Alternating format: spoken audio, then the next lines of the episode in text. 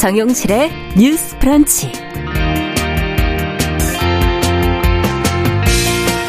안녕하십니까, 정용실입니다. 2030 세대를 두고서 부모보다 가난한 첫 번째 세대, 연금을 더 내고 덜 받게 되는 세대라고들 하지요.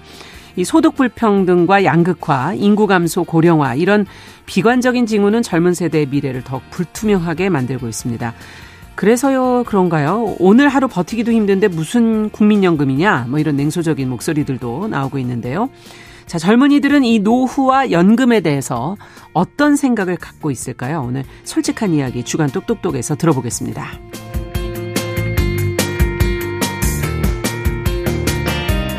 네, 범죄 피해자들이 상처와 트라우마를 벗어나서 회복하는 것은 참 쉽지 않은 일입니다. 피해자 스스로도 용기를 내야 하지만 이 전문적인 심리 지원, 법적 지원이 절실한데요. 자, 이와 함께 중요하게 꼽히는 것이 회복적 사법이라고 합니다.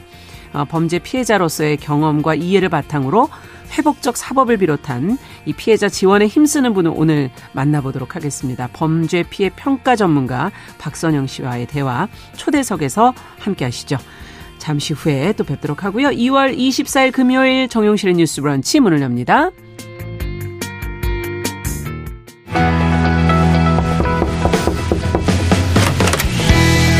청년 여성의 눈으로 세상을 봅니다. 정용실의 뉴스 브런치 주간 똑똑똑. 네, 주간 똑똑똑 문을 열겠습니다. 사회 현상에 대한 청년 세대 여성의 조금 다른 생각, 따끔한 의견들 귀 기울여 들어보는 시간이죠. 오늘도 두 분 자리해 주셨어요. 개관올레 이진성 편집장 어서 오세요. 안녕하세요. 자, 청소년 페미니스트 네트워크 VT의 최유경 활동가 어서 오세요. 안녕하세요. 네, 지난주에는 이진성 편집장 좀 아프셨는데 괜찮으세요? 네, 괜찮습니다. 다행입니다. 자, 오늘은 노후와 연금에 관한 이야기를 좀 해볼까 하는데 워낙 비관적인 전망들이 많아서 젊은 세대들은 그 속에서 어떤 감정을 느낄지 어떤 생각들 하고 있는지 두 분 말씀을 좀 들어보고 싶습니다. 노년을 한번 그려보신 적 있으세요, 두 분은? 난 이렇게 늙고 싶다. 나의 꿈꾸는 노년이라고 그럴까요? 예상해보는 노년? 네. 사실은 노년의 모습이라는 거는 아무래도 아직까지는 좀 막연한 두려움 속에서 좀 그냥 두루뭉술하게 상상을 하게 되는 것 같은데요. 네. 아무래도 요즘에는 귀여운 할머니가 되고 싶다라는 말이 젊은 세대들이 꿈꾸는 노년의 이미지로 자주 언급이 됩니다. 그런데 이 귀여운 할머니라는 말 자체가 명백하게 노인 빈곤과는 거리가 있는 그러네요. 이미지거든요. 네. 근데 현실은 노인 상대적 빈곤율이 이제 OECD 1위인 국가거든요. 한국이. 특히나 결혼도 안 하고 전문직도 아닌 내가 이제 과연 이 노인 빈곤율 최고인 나라에서 살아남을 수 있을까? 귀여운 할머니가 될 수 있을까? 현실적으로 그런 고민을 많이 하고 있습니다. 네. 근데 귀여운 할머니는 어떤 걸 말하는 거예요? 약간 이게 이제 노인 빈곤 이미지와 좀 멀다는 거에서 네. 느껴지는데 이렇게 사람이 이렇게 좀 동글동글하고 이렇게 좀 온화하고 네, 그리고 좀 있고. 네, 자기 예. 취향이라던가 이런 것들을 여전히 간직하고 있으면서 사회의 새로운 변화나 그다음에 새로운 세대들의 달라진 모습 이런 것들을 되게 유연하게 잘 받아들이는 모습 같은 걸로 여유가 있는 거네요. 뭔가. 그렇죠. 아무래도 심리적으로도 그렇고 예. 그러려면 또 경제적으로도 여유가 있어야 될 그렇군요. 거예요. 사실. 네. 최유경 활동가는 들으시면서 어떤 생각하셨어요? 네, 사실 저도 진성님이랑 비슷하게 사실 노년이 된 모습을 잘 그려본 적은 없는 것 같은데요. 왜냐면 제가 사실 좀 노년이 상상하기에는 좀 너무 아직 어린 나이, 아직 제가 20대 초반이라서 저에게는 저도 그러네요. 20대에는 뭐 그런 상상이 같은 것 같긴 하네요. 너무 먼 얘기다라는 느낌이 좀 있기도 하고 네. 좀 제일 중요한 건 사실 지금이 너무 좀 숨가쁘기 때문도 있는 것 같아요. 그렇죠. 그래서 지금을 살기에도 사실 되게 바쁘고 정신없는데 내가 막 한 5, 60년 뒤에 어떻게 살고 있을지 이것까지 사실 저한테 좀 생각하기에는 좀 벅찬 느낌이 있고 사실 막 노년에 어떻게 지내고 싶냐, 뭐 노년을 어떻게 대비하고 있냐라는 질문들을 좀 받거나 생각하게 되면 그냥 도망치고 싶다, 회피하고 싶다. 맞아요. 이게 인간의 심리죠. 네, 그래서 사실 그때까지 예. 무사히 살아남을 수 있을까라는 걱정이 좀 먼저 드는 느낌들이 있는 것 같습니다. 네, 회피하고 싶다. 아직은 네. 좀 생각하고 싶지 않다. 앞서 그 귀여운 할머니 얘기하시니까 저희 밖에 이수민 PD가 하정 작가의 장래 희망은 귀여운 할머니. 네. 책도 예, 있어요. 그 책이 네. 있다고. 네. 덴마크 할머니에 대한 똑단발의 북유럽 할머니 모습을 지금 얘기를 해 주는데 아마 그 모습이 아니었을까 이런 생각도 해보게 되네요. 자, 그러면은 개인에서 지금 이제 저희가 개인적 얘기로 질문을 시작을 했는데 좀 집단과 세대로 좀 이 얘기를 좀 확대해 나간다면, 앞서 제가 말씀드렸던 지금 2030 세대가 부모 세대보다 가난한 첫 세대다, 이런 지금 얘기들을 들으시잖아요. 국민연금에 관련된 얘기도 들으셨을 거고, 어떤 생각이 드세요? 이런 얘기를 들을 때면. 사실 부모 세대보다 가난하다라는 거는 이미 이제 저희 세대가 훨씬 어릴 때부터 좀 살갗으로 느끼고 체험했던 거기도 하거든요. 왜냐하면 20대 후반부터 친구들끼리 모여서 우리 세대에 우리 엄마 아빠는 우리랑 비슷한 나이에 집도 있고 차도 있고 결혼해서 이미 학부모였는데 예. 우리는 뭘까? 우리는 왜 이렇게 아무것도 가진 게 없을까? 이런 얘기를 많이 했었거든요. 그리고 이제 대체로 첫 월급을 탔을 때 부모님 세대들의 반응. 왜 우리가 받았을 때랑 별로 이렇게 달라진 게 없지? 라는 그런 반응들을 사실 다들 한 번씩 체험을 하고 지나가거든요. 그렇죠. 시간이 굉장히 많이 흐르고 물가도 많이 올랐는데 뭔가 이런 저성장, 신자유 시대를 맞이해서 이제 우리 세대가 막연하게 미래에 대한 어떤 희망이 없고 우리는 앞으로 이 사람들보다 더 가난해져서 예전의 이미지라면 자식들이 부모를 부양하는 그런 이미지가 일반적이었지만 네. 사실 아직까지는 캥거루족도 많고 그럼요. 예, 그렇게 예. 경제적으로 의존을 많이 할 수밖에 없는 상황이거든요. 그러다 보니까 이제 뭐 고용 불안정이라던가 장기 실업 같은 문제가 또 새롭게 나타나서 이제 청년 세대의 현실이고요. 그래서 국민연금이라는 게 오히려 너무 먼 미래이기 때문에 그냥 생각하고 싶지 않고 마냥 회피하고 싶은 그런 요소로 좀 느껴지는 것 같습니다. 와닿지도 잘 않으시는 네네, 미래라는 것이 라는 말씀이신 것 같아요. 부모 세대와 비교해 본다면은 너무 차이가 난다. 가진 게 없는 것 같다. 이런 지금 표현도 해주셨고, 뭐 이생망, 뭐 이번 생은 망했다. 이런 표현들도 몇 년 전부터 많이들 하신 것 같은데 어떻게 보세요, 최유경 활동가께서? 네, 사실 국민연금 같은 경우가 좀 대표적으로 노년에 우리 어떻게 살 수 있을까, 어떻게 살아남을 수 있을까를 좀 생각하게 되는 대표적인 예인 것 같은데요. 이제 한국경제연구원 및 이제 국회 예산정책처에 따르면 네. 이제 현 추세대로라면 2020년 기준 약 740조 원 규모인 이제 국민연금 기금이 예. 이제 2050년에는 416.4조 원으로 내려앉은 뒤에 2055년에는 소진될 전망이라고 합니다. 2000몇 년도요? 2055년도에는 이제 소진될 전망이라고 하는데요. 사실 예. 굉장히 얼마 남지 않은 그러네요. 횟수거든요. 네. 그런데 그럴 때 사실은 한국경제연구원 측에서는 지난 1월 이제 보도자료에서 현재의 국민연금 체계를 유지할 경우에 2055년도에는 이제 국민연금 수령 자격이 생기는 1990년생부터 국민연금을 받지 못하게 될 수 있다라고도 얘기하고 있습니다. 네. 저도 최근에 사실 친구들이랑 식당에서 밥을 먹다가 이제 뉴스 이제 식당에서 틀어놓은 이제 TV에서 이런 이제 전망을 내다보는 뉴스가 나오는데 친구들이랑 그래서 얘기하면서 야, 지금 우리 어떡하냐 막 이런 대화를 좀 나누기도 했었는데요. 그랬겠어요. 사실 이런 예측들이 굉장히 좀 많이 있고 그리고 국회에서 토론회 같은 것들도 열면서 좀 이런 문제에 대해서 적극적으로 대처하려고 노력하고 있는 모습들은 보이지만 동시에 사실 이것이 얼마나 젊은 세대들에게 와닿고 있는지 젊은 세대들이 이런 것들을 얼마나 좀 진지하게 고민하고 있는지에 대한 것은 좀 불투명한 것 같습니다. 사실 네. 저만 해도 이제 친구들이랑 얘기할 때 난 모르겠다 그냥. 그렇죠. 그냥 생각하고 싶지 않다. 내가 그때까지 살아있을까? 약간 이런 고민들이 좀 더 우선이 되는 것 같고요. 그런 면에서 좀 아까 질문해 주셨던 것처럼 좀 막막한 느낌이 좀 더 많은 것 같습니다. 네. 그냥 막연하게 두려운 그런 느낌이다라는 말씀이시고 연금개혁 뭐 정치권이나 뭐 여기저기서 지금 이제 대책을 마련해 보겠다고 하는데 정말 근본적인 대책이 될지 맞아요. 이분들한테 정말 실제적인 그 노년을 안정되게 살 수 있도록 기금이 마련이 될지 이런 것도 좀 걱정스러운데 연금을 얼마 받느냐 이 문제도 있지만 사실 지금이 더 문제다라고 느끼는 젊은이들이 많다 그래요. 어떻습니까? 주변에서 보실 때 실제로 그렇습니까? 네. 사실 국민연금의 경우에는 지금 당장의 혜택이 아니라 노후 보장을 위해서 이제 미래를 보장하는 그렇죠. 예, 그런 형태의 제도인데 일할 수 있는 성인이라면 의무 가입으로 이제 총소득의 9%에 달하는 보험료를 다달이 납부를 하게 되는데요.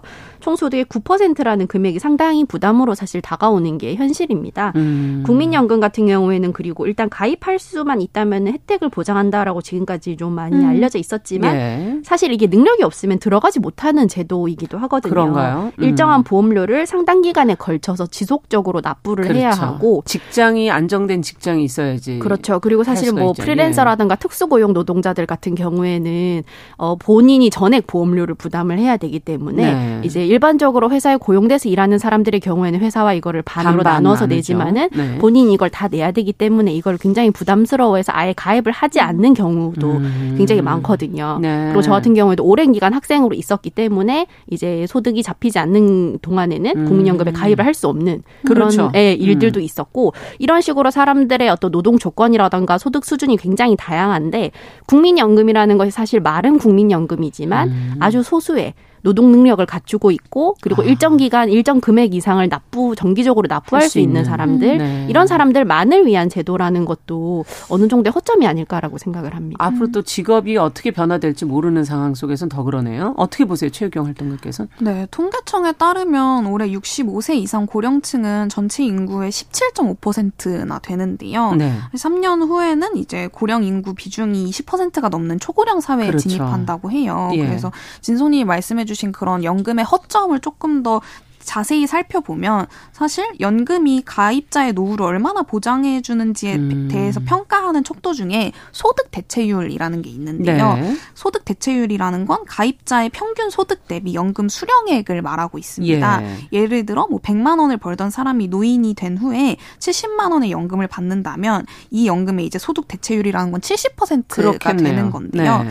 그런데 이제 국민연금 시행 초기의 소득 대체율은 70%로 은퇴 이후에 이제 일을 하지 않고도 생활을 유지할 수 있을 정도였는데 네. 사실 현재의 소득 대체율이라는 건 40% 정도밖에 안 된다고 해요. 그리고 이마저도 사실은 40년간 이제 보험료를 이제 납부해야지 보장받을 예. 수 있는 경우고요. 그런데 사실 평균적으로는 한 25살에 취직해서 뭐 53세에서 56세 정도에 퇴직한다라는 좀 평균치를 내보면 거의 한 30년이 되는 그렇죠. 거죠. 그렇죠. 사실 우리나라에서 예. 40년의 납부 기간을 채우는 건 좀 어려운 일인 거죠. 네. 그럴 때 국민연금 평균 납부 기간인 27년 정도를 반영하면 사실 이 소득 대체율이라는 건 20% 정도에 불과하다고 해요. 이거보다도 더 적어지니까. 네, 40%도 네. 안 되는 어떤 기준인 거죠. 그럴 때 사실 이 연금이라는 것이 진송님 말씀해 주셨던 것처럼 누구의 소득을 얼마만큼 보장하느냐 이런 문제도 좀 있는 것 같습니다. 가입 기간도 굉장히 길기 때문에 네네, 그걸 네네. 진짜 다 채울 수 있는 사람이 또 얼마나 될까. 그래서 이런 빠듯함과 의무로 내야 한다는 것 때문에 이제 본인이 그걸 또 내야 하는 경우도 있기 때문에 내 노후 내가 알아서 할 테니 안 내겠다, 낸 돈도 돌려달라 이러는 말도 지금 나오고 있다는데 사실입니까? 어떻게 보세요?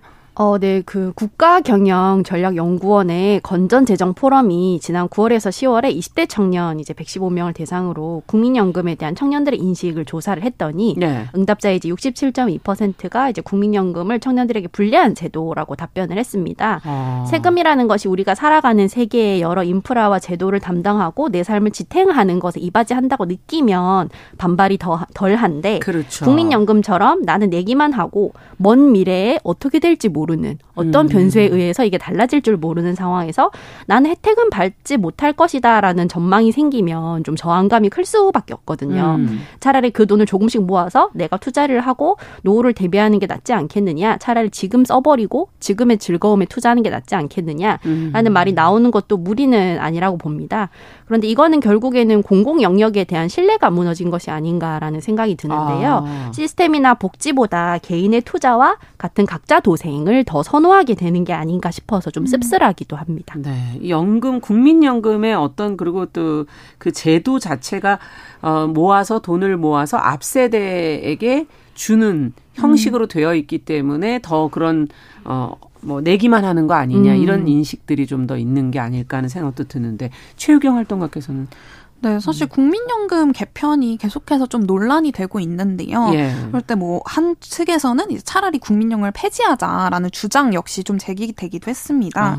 그러나 이제 국민연금이 여전히 필요하다라는 게 여전히 좀 대다수 전문가들의 입장인데요.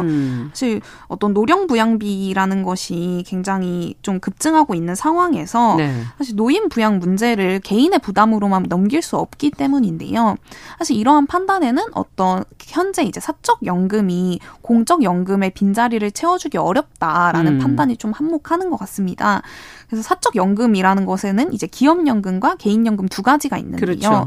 우리나라는 주로 연금을 퇴직금으로 지급하는 방식을 택해서 기업연금이라는 게 크게 발달하지 못하고 있는 추세예요. 그리고 또 개인연금은 노후를 대비할 여력이 없는 이제 중간층 이하의 노후를 이제 보장하지 못한다라는 또 맹점이 있는데요.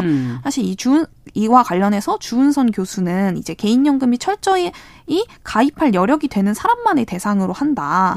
그래서 국민연금과 달리 본인의 의사나 경제 상황에 따라 얼마든지 해약할 수 있어 노후를 좀 장기적으로 보장할 수 있을지에 대한 의문도 든다라고 이야기합니다. 네. 그렇기 때문에 사실은 여전히 좀 어떤 이 연금의 필요성, 어떤 연금의 사각지대에 있는 사람들이 분명히 있지만 그럼에도 불구하고 사실 우리나라에서 연금이 어떤 발달해오고 그리고 좀 계속해서 진행돼온 역사를 보면 여전히 좀 필요하지 않나라는 이야기들이 좀 대다수를 차지하고 있는 것 같습니다. 필요는 하다라는 네네. 지금 얘기를 해주셨는데 청취자 최의승님께서 기금이 소진이 된다고 아예 못 받는다는 의미는 아니다 이렇게 말씀을 주셨는데 이제 지금 현재는 국민연금을 더 오래 내고 이제 늦게 받아라 이런 것 때문에 이제 이 부분에 대해서 이제 국민연금 기금공단 뭐 정치권에서 이제 대책을 마련해 보겠다라고 지금 머리를 맞대고 있는 상황인 것 같습니다. 따뜻한 밤님께서도 또 유튜브에 불리하고 유리하고의 문제가 아니라 국가가 왜 내 노후를 신경을 쓰냐. 연금이 필요하면 내가 가서 은행에서 사적연금을 가입을 할 텐데 당장 폐지하고 낸 돈 다 돌려주라. 지금 이런 의견도 젊은 분들한테는 있다는 걸 좀 한번 전달을 해드리고요. 야, 이 나비백 지금 앞서 말씀드린 것처럼 그러니까 결국 길게 나비백을 늘려서 내고 수급 개시 연령이 지금 계속 뒤로 가고 있죠. 60세에서 65세로 가고 있고 또 이제 더 늦어진다는 지금 얘기들도 있기 때문에 이 방향, 연금 개혁의 방향에 대해서는 어떻게 생각하세요? 이런 건. 네, 아무래도 이게 처음 만들어질 때보다 이제 국민 평균 수명도 늘어났고 여러 가지 뭐 의료라던가 건강상의 문제로 이제 은퇴 연령이라던가 노동할 수 있는 신체 연령 같은 것도 늦춰지니까 네. 이런 것들의 기준을 바꾸는 거는 필요하다고 보는데 사실 조금 더 솔직하게 말하면 요즘에는 그런 생각도 드는 거예요. 이거를 좀 더 내고 늦게 받는 방향으로 개편을 네. 한다고 했을 때 그 돈을 받을 때까지 내가 살아있을까? 이제 지금 1,000원이라도 더 가지는 게 낫지 않을까? 네. 사회 경제적 웃을 일이 아닌데 웃음이 나오네요. 네. 그러니까 사회 경제적 상황을 어떻게 예측할 수 있으며 현금의 가치는 그때와 지금이 얼마나 차이가 날까? 네. 그래서 당장 20년 전만 해도 우리는 이제 스마트폰 없이는 본인 인증조차 할 수 없는 지금 현실이나 가상화폐 같은 거를 예측하지 못하고 살았는데, 예. 더 먼 미래를 약속을 하는 게 지금처럼 3, 4년 단위로 굉장히 많은 것들이 바뀌는 현실에서 사람들에게 얼마나 설득력이 있을까? 그런 생각을 좀 많이 하게 되고요. 또 이제 보험료를 올리고 소득 대체율을 인상하는 방안이 제시되기도 했는데요. 네. 이렇게 소득 대체율을 늘릴 경우에는 아까 최유경 활동가가 말씀해 주신 것처럼 고소득자만 이익을 보게 되고 제가 아까 말했던 국민연금에 좀 가입할 수 없거나 아니면 가입을 하더라도 안정적으로 할 수 없는. 돈을 내기 어려운 사람들은 아예 이제 발도 들여놓을 수 없게 될 수 있다는 위험도 좀 있다고 봅니다. 그러네요. 사회안전망, 사회복지라는 건 결국은 힘든 분들을 위한 제도가 또 돼야 되는 부분이 있는데 어떻게 보세요? 저도 사실은 좀 제 삶에서 어떤 제 관점에서는 좀 근본적인 해결책이 아니라는 느낌이 좀 있는 것 같아요. 그래서 진송님 말씀해 주신 대로 내가 그때까지 살아있을까? 그때 내가 그 돈이 필요한 상태일까? 라는 예. 생각이 좀 많이 들고 이를테면 저는 좀 최근에 이제 개인적인 이야기를 좀 드리면 최근에 이제 막 보험이 하나 제 앞으로 있는 걸 알게 됐는데 이제 그거를 아빠는 이제 오래오래 가지고 있어야 된다. 보험은 네. 오래오래 가지고 있을수록 좋다. 막 얘기하는데 사실 제가 당장 먹고 살기가 어려운데 네. 그걸 해지하면 이제 한 몇백만 원의 목돈이 그렇죠. 나오는 거잖아요. 맞아요. 근데 그럴 때 사실 저는 좀 해지하고 싶은 거죠. 당장 내가 왜냐면 그 만기가 80세였거든요. 보험 만기가 80세인 거예요. 그럴 때 내가 80세까지 살아있을까? 유경님에겐 너무 머네요. 60년을 더. 사실은 저는 거의 그러면 60년을 더 있어야 되는데 그게 그때 필요할까? 내가 당장 몇백만 원을 그냥 더 쓰는 게 지금 나한테 좀 더 행복하지 않을까? 라는 생각을 좀 드는 네. 거죠. 그럴 때 이제 아빠와의 그런 의견 차이가 있었는데 약간 이 질문을 보면서 좀 그 에피소드 생각을 하면서 아, 과연 내가 지금 그렇게 미래를 위해서 저축하는 게 얼마나 의미가 있을까. 이런 것이 사실 좀 MZ세대의 어떤 시대인 걸까라는 생각도 좀 동시에 했던 것 같습니다. 네, 이진성 편집장님께서 거의 숨 넘어가시는데 너무 공감을 하시나 봐요. 아, 2080년이라 그러니까 너무 웃겨가지고 죄송합니다. 이게 시간이 그렇게 너무 멀게 느껴지는 네. 거죠. 네, 참 그러다 보면 이 앞서 공공 영역에 대한 신뢰 문제인가 이것도 한 번은 좀 짚어봐야 될 것 같아요. 지금 말씀하시는 걸 보면 물론 시간이 많이 남아서 그런 개인적으로 그런 생각도 하지만. 국가 정책에 대한 신뢰는 어떻게 보십니까? 두 분께서는 그럼.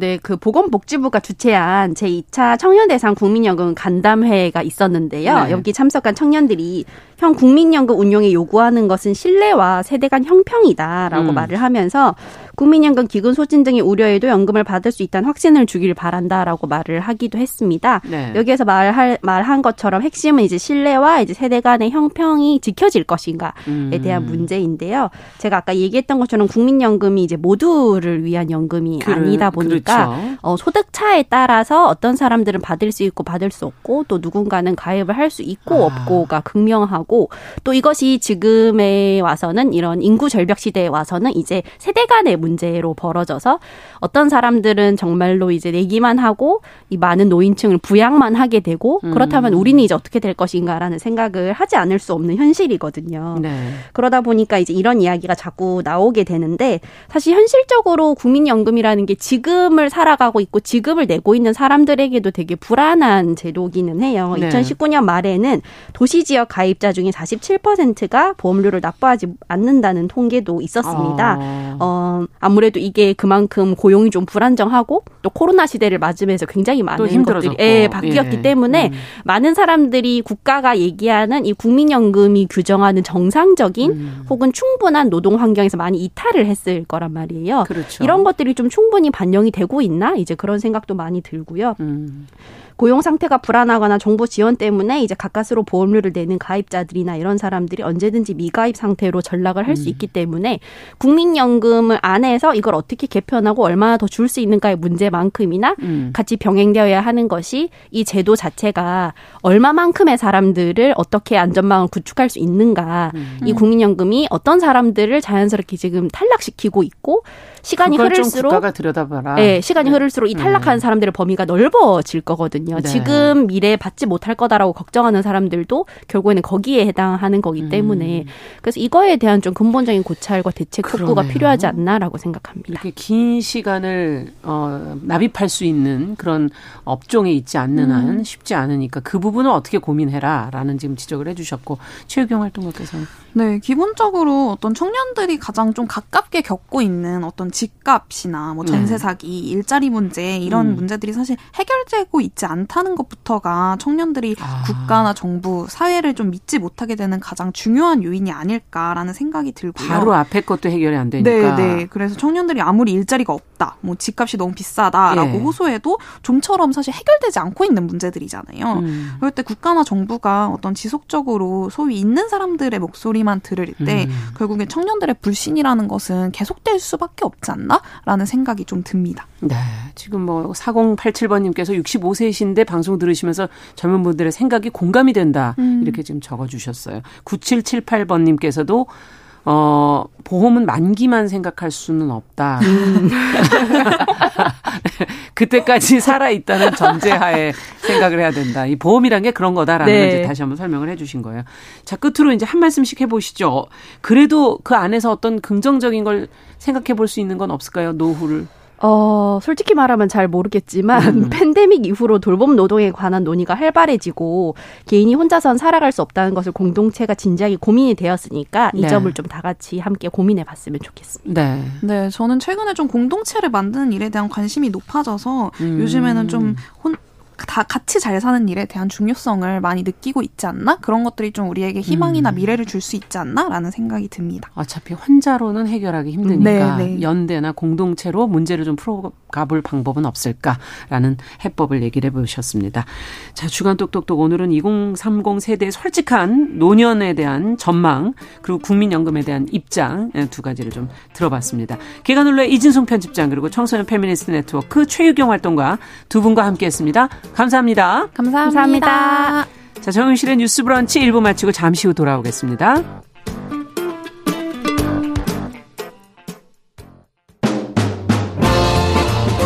여러분은 지금 KBS 1라디오 정용실의 뉴스 브런치와 함께하고 계십니다.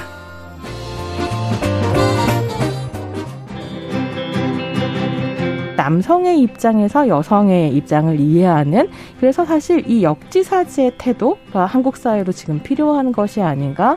그 어떤 사람들은 삼루에서 태어났으면서 자신이 삼루타를 친 것처럼 생각하며 살아간다라는 말이 있어요. 하층이다, 이층이다, 이거는 순전히 사람의 그 잣대로 이야기를 하는 거예요. 곤충이 우리 사람보다 몇 억 년 먼저 지구에 나왔거든요. 세상을 보는 따뜻한 시선, 정용실의 뉴스 브런치. 네, 정용실의 뉴스 브런치 듣고 계신 지금 시각 11시 31분입니다. 금요일에는 다양한 분야에서 활약하는 여성들 만나보고 있습니다. 범죄 사건에서 가장 중요한 게 저희가 방송을 늘 해드리고 있지만 피해자의 입장과 마음이죠. 수사 과정에서부터 형벌을 내릴 때까지 피해자의 의사와 회복을 우선시하는 게 옳은 방향이다. 저희가 이런 내용의 피해자 중심주의 굉장히 많이 언급을 하고 있는 내용인데요. 그래도 이 말이 시작된 건 그리 오래되지는 않은 것 같고요. 범죄 피해를 입고 고통 속에서 세상과 단절되는 피해자분들이 사실은 많습니다. 범죄 피해의 아픔을 딛고 이제는 전문가로 피해자들을 위한 지원 활동을 하는 분이 있어서 오늘 저희가 초대석에 모셨습니다. 범죄 피해 평가 전문가 박선영 씨입니다. 어서 오세요. 네, 안녕하십니까. 제가 지금 범죄 피해 평가 전문가 이렇게 소개를 해드렸는데 이게 어떤 일인지 조금 설명을 좀 먼저 해주세요. 아, 네. 이 범죄 피해 평가 제도는 경찰청에서 시행하고 있는 제도고요. 간단히 말씀드리자면 전문가가 피해자의 상담을 통해서 범죄로 인한 피해자의 심리적, 신체적, 경제적, 사회적, 다각적인 피해를 분석하고 평가하는 제도입니다. 아, 이런 게 있었어요? 네. 그렇군요. 네. 언제부터 그러면 이쪽에 관련된 일을 활동을 시작하시게 된 건가요? 저는 2013년부터 21년까지 범죄 피해자 지원센터라는 곳에서 범죄 피해자분들을 상담하고 지원하는 일을 했었고요. 예. 현재는 박사과정 중에 있어서 일을 그만두긴 했지만 말씀드렸던 그 범죄 피해 평가 전문가로서 2020년부터 현재까지 피해자분들을 만나고 있습니다.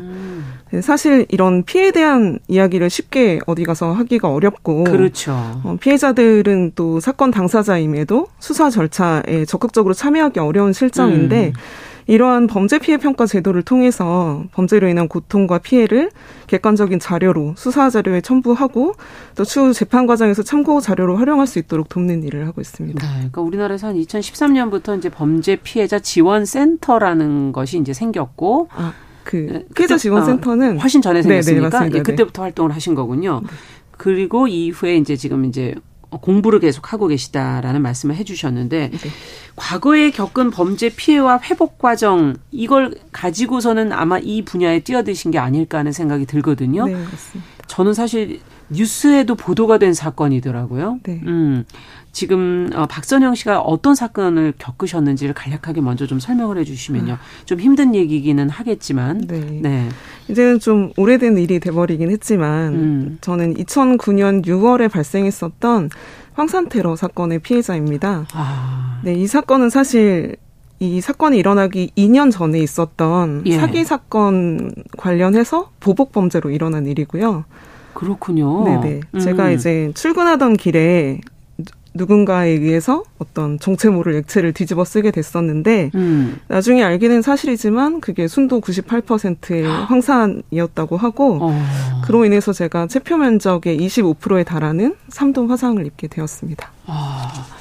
이게 생명의 문제가 없는 거였나요? 굉장히 위험한 상황 아니었을까 싶은데요. 네. 사실은 죽을 고비도 사실 몇 번 넘기긴 했었고요. 네네. 3도 화상이라는 게 굉장히 위험한 거잖아요. 네, 맞습니다. 네.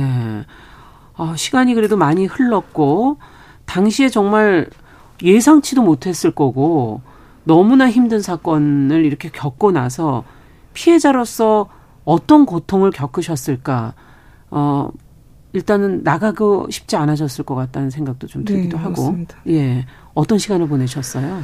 사실 그때도 지금도 뭐 그때의 고통을 말로 표현하기는 참 어려운 것 같은데요. 정말 삶에 필요한 모든 것이 산산조각 나버렸었고 아 삶이 끝났구나 하는 생각들 뿐이었거든요. 예. 그래서 모든 상황이나 모든 말 끝에 드는 생각은 늘 아, 그때 내가 죽었었어 했었는데 라는 생각이 좀 사로잡혀 있었기도 했고, 아. 네, 하루에도 이제 막 수십 번씩 감정이 요동치고, 뭐 짜증이 났다가, 화가 났다가, 뭐 우울했다가, 멍했다가, 이런 것들이 반복되다 보니까, 아, 사람이 이렇게 미치는 거구나라는 생각도 당시엔 좀 들었던 것 같아요.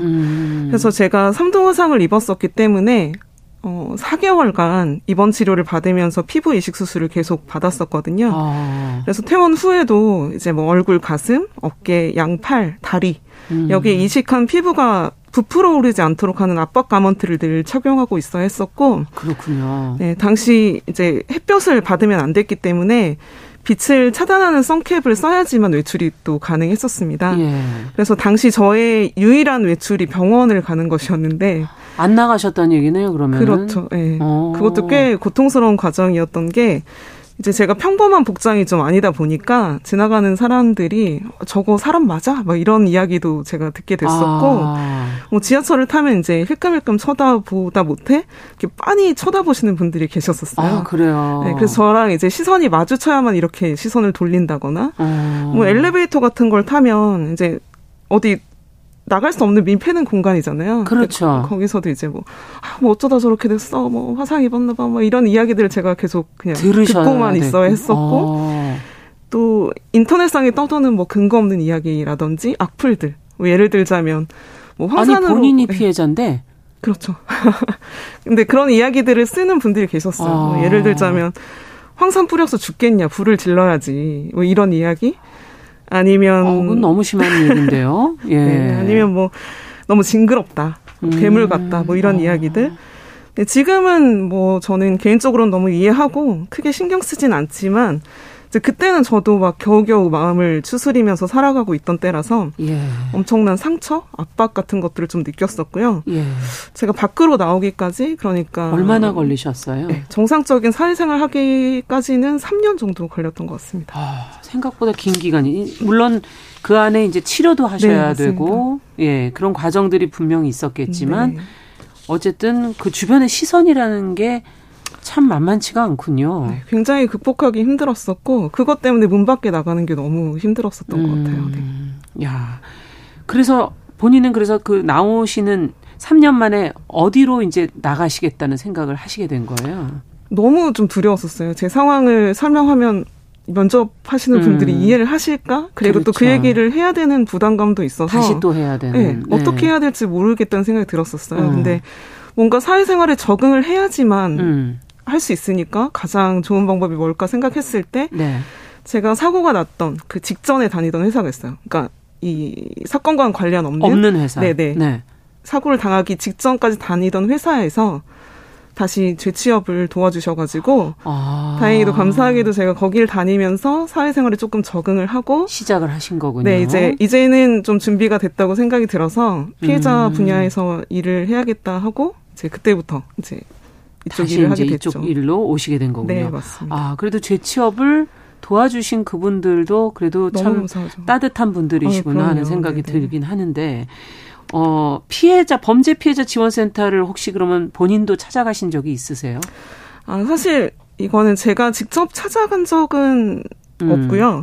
이제 제가 병원에 있을 때, 그러니까 제가 그때 사고 당시에 굉장히 집안 형편도 어려웠고, 도움을 받을 곳이 정말 절실했었거든요. 그렇군요. 그래서 이제 병원 로비에 있는 컴퓨터에서 도움받을 곳이 없을까 검색을 하는 중에 사실 범죄 피해자 지원센터 홈페이지를 발견을 하긴 했어요. 근데 봐도 잘 모르겠더라고요. 이게 해당이 되는지. 그렇죠. 내가 거기에 해당이 되는지. 네.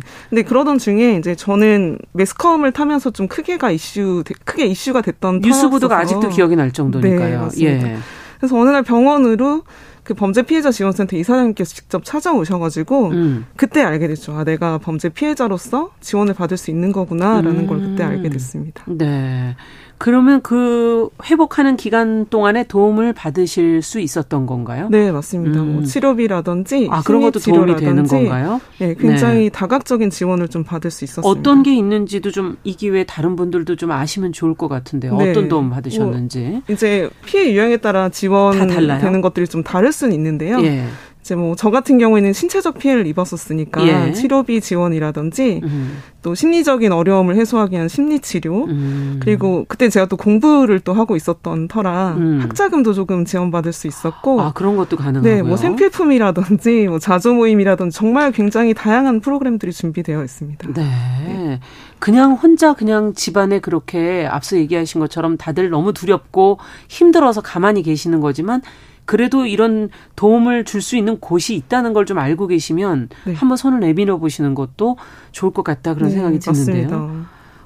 이 회복 과정에서 무엇이 회복하는 데 가장 도움이 됐는지 피해자에게 이걸 주변 분들이 좀 아신다면은 도움도 주실 수 있을 것 같고. 네, 맞습니다. 예. 이제 뭐 본인의 경우로 아예 사례를 놓고 얘기를 한번 해보죠, 솔직하게. 네. 예. 한번 다 말씀드려볼게요. 피해의 저 같은 경우에는 아까 말씀드렸던 것처럼 내 삶이 이젠 끝났구나 이런 절망감에 빠져 있었다면 지금은 범죄 피해가 전화위복이 되었다라고 생각을 하고 있거든요. 네. 뭐 물론 피해를 입지 않았다면 더 좋았겠지만요. 저는 이제 피해자 관련된 뭐 강의나 강연을 할 기회가 생기면 인용하는 문구가 있는데 왜 아이 하나를 키우는 데는 마을 전체가 필요하다는 말이 있잖아요. 저는 피해자도 마찬가지라고 생각합니다. 그래서 피해자 한 명을 회복시키는 데는 국가와 사회, 가족, 이웃, 친구들의 많은 사람들의 관심과 지원이 필요한데 무엇보다도 피해자를 지탱해주는 지지체계가 정말 필요하다고 생각을 합니다. 네. 예. 저는 이제 감사하게도 정말 많은 분들의 관심과 응원 그리고 지원을 받았는데요. 예. 이 자리에서 조금 말씀드리자면 감사할 분들 한번 얘기를 해봐 주세요. 네. 시상식 같지만 먼저 제가 굉장히 처참한 몰골이었었는데 수차례 수술을 통해서 일단 피부 이식을 예쁘게 해주신 의료진분들 그렇죠. 그리고 앞서 말씀드렸던 저를 먼저 찾아와서 손 내밀어 주신 그 피해자 지원센터 이사장님 그리고 이사님께서 또 놓아주신 다리로 아름다운 인연이 되고 은인이 되신 분들이 또 계세요. 그래서 먼저 재능 기부로 이제 이 피부 이식을 하면 구축 현상이라고 해서 이렇게 쭈그러드는 그런 것들이 있거든요. 그래서 일그러진 제 얼굴을 좀 지금처럼 다시 찾아주신 저희 박동원 원장님이 계시고 제가 새로운 삶을 위해서 고군분투하면서 공부할 때 물심양면으로 도와주신 지금은 저의 제2의 아버지이신 허남선 회장님. 재정 지원도 해주시고 아버지처럼 돌봐주시고 그러셨군요. 좋은 말씀도 많이 해주시고 또 무엇보다 이제 제 곁에서 제가 막 대소변도 혼자 해결하지 못할 때 내색하지 않고 늘 사랑으로 감싸주셨던 저희 가족들. 맞아요. 네, 그 외에도 이제 사실 치료 초기 때부터 치료비를 어려움을 겪고 있을 때 도와주셨던 NGO 단체도 있었고요. 또 아까 말씀드렸던 피해 직전에 다니고 있던 직장의 임직원분들도 도와주셨고 또 제가 사회로 첫 발돋움을 할 수 있도록 도와주셨던 그 박용표 사장님. 그리고 마지막으로 일면식도 없는 네티즌분들의 따뜻한 응원 메시지와 그 대리만족을 느낄 수 있었던 가해자들에 대한 질책들.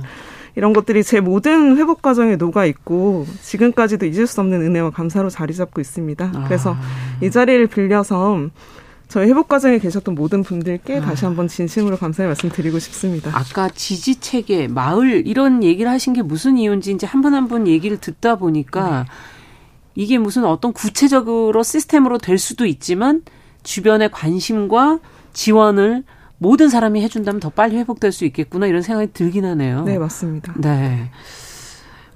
그래서 이제 공부를 하셨다. 아까 얘기를 해주셔서. 네. 어떤 공부를 하신 거예요? 저는 심리학이랑 범죄학 공부를 했습니다. 네.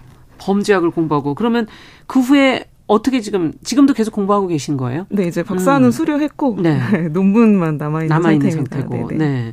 그럼 이걸 이제 쓰셔야 될 거 아니에요? 써야죠. 네. 범죄학이라는 거, 범죄 피해자에 관한 학문이 따로 있나요? 그건 없나요? 사실 저희 나라에는 피해자학으로만 있는 전공은 없고 어떻게 보면 더 큰 범주로서 범죄학으로 볼 수 있겠습니다. 그렇군요. 네. 그 후에 이제 그 피해자 지원센터에서도 일을 하셨다고 들었는데 어떠셨어요? 그때 이제 만나셨을 거 아니에요? 피해자분들을. 네, 맞습니다.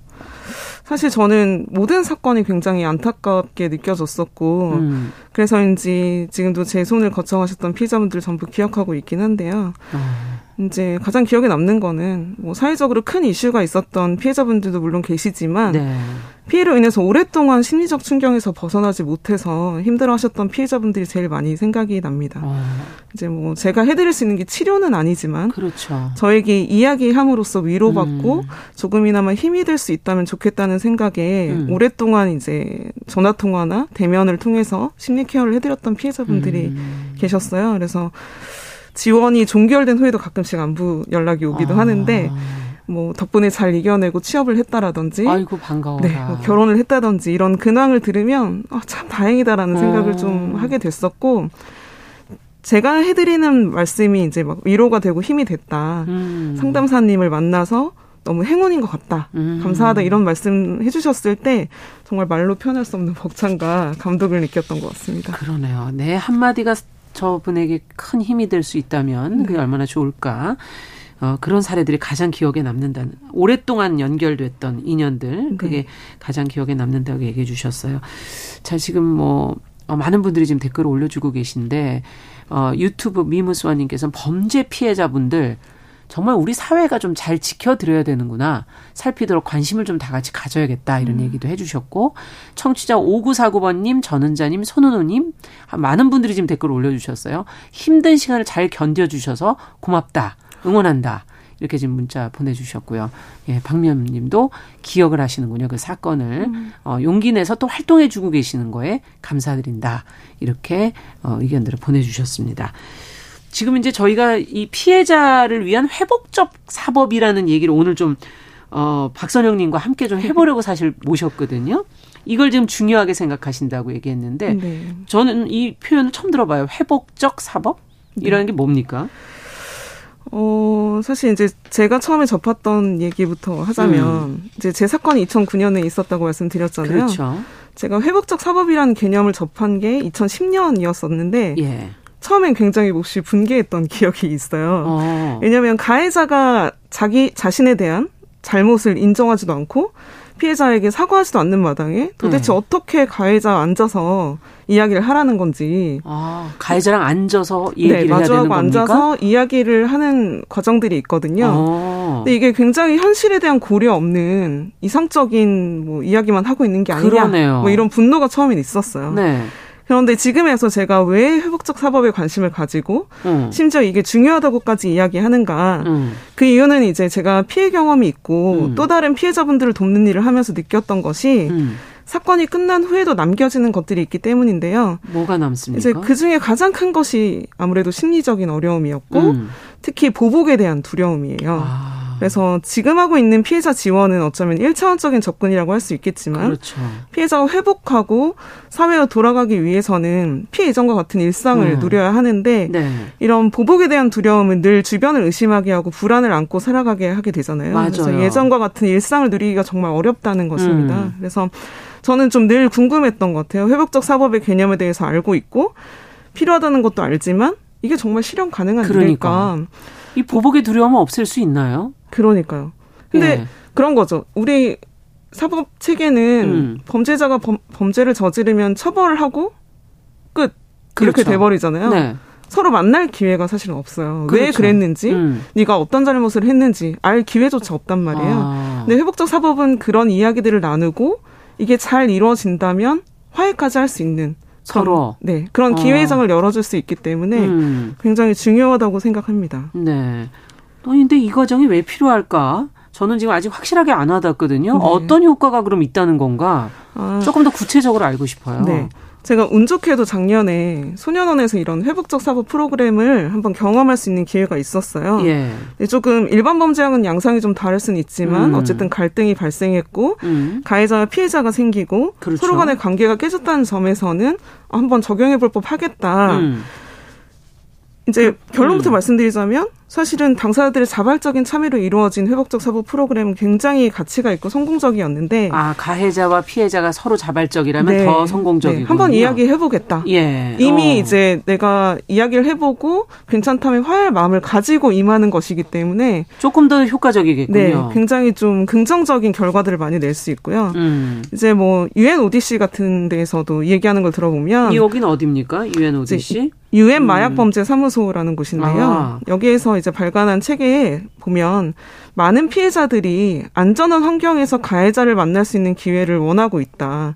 그리고 이 회복적 사법은 이런 기회를 제공함으로써 피해자들이 겪는 외상 후 스트레스를 감소시킨다라고 얘기하고 있고요. 그래요? 네, 또 많은 연구들을 통해서도 회복적 사법에 대한 만족도라든지 합의사항 이행이라든지 재범 감소에 모두 긍정적인 효과가 있음이 보고되고 있습니다. 오, 이건 생각 못 해본 부분이네요. 네네.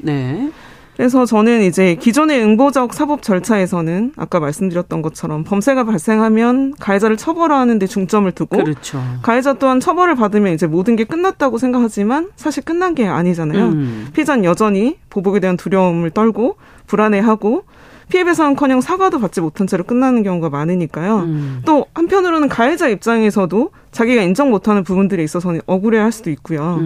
근데 이런 회복적 사법은 가해자가 자신에 대한 잘못을 인정하고 그것을 바로잡기 위해서 자발적으로 참여해서 책임지는 것 그리고 그 안에서 진정한 사과와 피해에 대한 배상이 포함된 이런 과정이 이루어질 수 있도록 이야기 나누고 화해할 수 있는 기회장을 열어주는 게 회복적 사법이라고 저는 이해하고 있고요.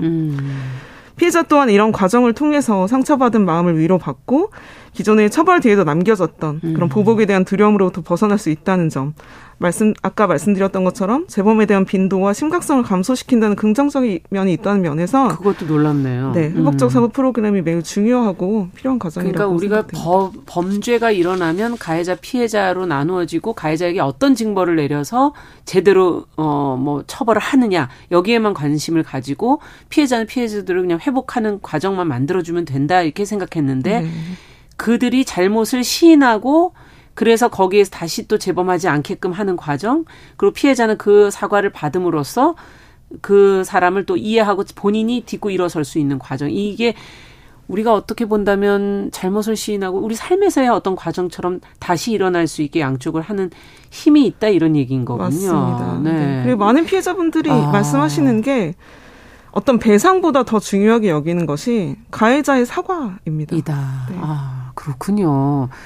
우리는 이제 아무래도 가해자를 만나게 하면은 또 2차 가해 네. 이런 우려도 사실은 하거든요. 네, 맞습니다. 뭔가 좀 조심스럽고 겁이 나는 그런 느낌이 드는데 이게 좀 관계자나 전문가들이 더 연구하고 다듬어야 될 부분도 있지 않을까요? 피해자 입장에서 들여다보신다면 이 회복적 사법을. 네, 맞습니다. 물론 말처럼 쉬운 일이 아니죠. 쉬운 일은 아닐 네, 것 같아요. 살인처럼. 네. 맞아요. 회복이 불가능한 피해를 입은 경우라든지 아니면 영혼의 살인이라고 불리는 성범죄 같은 경우에 맞아요. 과연 회복적 사법 프로그램이 적용 가능할까 하는 의구심은 저 또한 가지고 있는데요. 그래도 적용 가능한 부분이 있다면 작은 것부터 시작해야 하지 않을까라는 생각을 가지고 제가 공부하고 있는데 사실은 이제 가장 중요한 건 역시 아까 말씀드렸던 당사자들의 자발적 참여가 그게 기본이 되어야 거고. 하고요. 네. 이제 그 외의 것들을 생각해 본다면 예. 회복적 사법에 대한 올바른 이해와 갈등을 바라보는 시선의 변화가 선행돼야 된다고 생각합니다. 예를 들어 이게 이야기가 되겠어? 그냥 처벌하고 그렇죠. 끝나면 될 텐데 뭐하러 이야기를 나누라는 거냐. 네. 꼴도 보기 싫은데 할 수 있잖아요. 예. 근데 저는 가해자도 피해자도 정말 외로운 시간을 서로 보내야 되죠. 예, 견뎌내고 있다고 생각을 하고 이런 회복적 사법이 물론 만능 치트키는 아니겠지만 응보적 사법이 필요한 경우도 있고 분명 그렇죠. 회복적 사법이 더 나은 경우가 있다고 생각하기 때문에 이제 적극적으로 활용할 수 있는 환경을 조성하고 싶다. 그래서 이제 사실 이런 한 사건을 다루기에는 정말 많은 시간과 노력이 필요하거든요. 네. 그래서 전문가의 양성도 필요할 테고 무엇보다 형사 전 단계에 이런 회복적 사법 프로그램이 연계돼야 된다고 생각을 하고 고려를 하면서 이제 가야 되는 거죠. 네, 네. 이를 위한 이제 법적 기반 마련이라든지 또 민관의 협업이 굉장히 중요하다고 하겠습니다. 그러면은 박선영 씨도 회복적 사법의 개념을 본인에게 지금 그걸 해보신 적은 있으신지? 없습니다. 안타깝게도. 안타깝게. 기회가 없었습니다. 그 가해자들은 용서를 구했습니까? 아니요. 잘못을 인정하거나 사과한 적이 사실은 없습니다. 그렇다면 마음에 아직까지 그 문제가 해결은 안 됐겠네요. 네, 뭐 사과한 적이 없기 때문에 저도 용서하지는 않았지만 다만 이제 앞으로 각자의 어떤 삶을 잘 살았으면 하는 바람은 있습니다. 네, 그렇군요. 참 중요하네요. 자, 끝으로 피해자들을 위해서 앞으로 무엇을 더 하실 계획이신지 마지막 질문 좀 드리고 싶네요. 네. 아직 구체적인 계획은 세워두진 못했지만 이제 제가 이 분야에 투신하게 된 이유가 제가 겪었던 아픔과 고통을 다른 피해자분들께서는 조금이라도 덜 겪으셨으면 좋겠다는 마음이었거든요. 그래서 막연하긴 하지만 어떤 형태로든 제가 피해자 분야에서 다양한 활동을 하는 게 목표고 현재 하고 있는 범죄 피해 평가 전문가로서의 활동을 통해서 직접 피해자분들을 만나고 상담하는 일뿐만 아니라 피해자분들의 귀가 되고 입이 되어서 더 나은 피해자 지원 그리고 피해자 인권을 세워나갈 수 있었으면 하고요. 앞서 말씀드렸던 회복적 사법에 대해서도 좀 더 실효성 있게 활용할 수 있도록 그 영역을 넓히는 일에 기여하고 싶습니다. 네, 본인은 그러시고 우리 사회는 어떻게 조금 노력해야 될까요? 아무래도 계속 제가 강조드리는 많은 관심과 지원 그리고 네, 피해자분들을 바라보는 시선이 좀 저는 좀 바뀌었으면 좋겠습니다. 조금은 따스하게, 네, 아니면 조금은 좀 거리를 그래도 좀 유지해 주시는 것도 또 도움이 되지 않을까. 그렇죠. 그리고 관점이 왜 존재를 규정한다고 하잖아요. 어떻게 보느냐가 전부인 것인데 범죄 피해자라고 규정짓기보다는 내 가족, 내 이웃이라는 점에서 더 집중해 주시면 좋을 것 같습니다. 네, 피해자를 낫게 하기 위해서 또 한 마을이 필요하다는 그 표현이 오늘 그 어떤 말보다도 저희한테 가장 기억에 남는 말인 것 같습니다. 금요초대석 앞으로도 열심히 활동해 주시고 범죄 피해자로서의 경험을 바탕으로 다른 분들도 도와주시고 활동을 더 넓혀 나가시기를 기대를 해보겠습니다. 오늘 박선영 씨와 함께했습니다. 감사합니다. 네, 감사합니다. 말씀 잘 들었습니다. 자, 청취자 성슬이님께서 지난주 이번 주 계속 마지막 인사를 하시는 분들이 많은데 이게 어떤 사정이냐고 지금 물어오셨어요. 정용실의 뉴스브런치 월요일 다음 주 월요일부터 조금씩 변화가 있습니다. 몇몇 코너 재정비했고요. 새로운 코너와 목소리도 앞으로 만나게 되실 겁니다.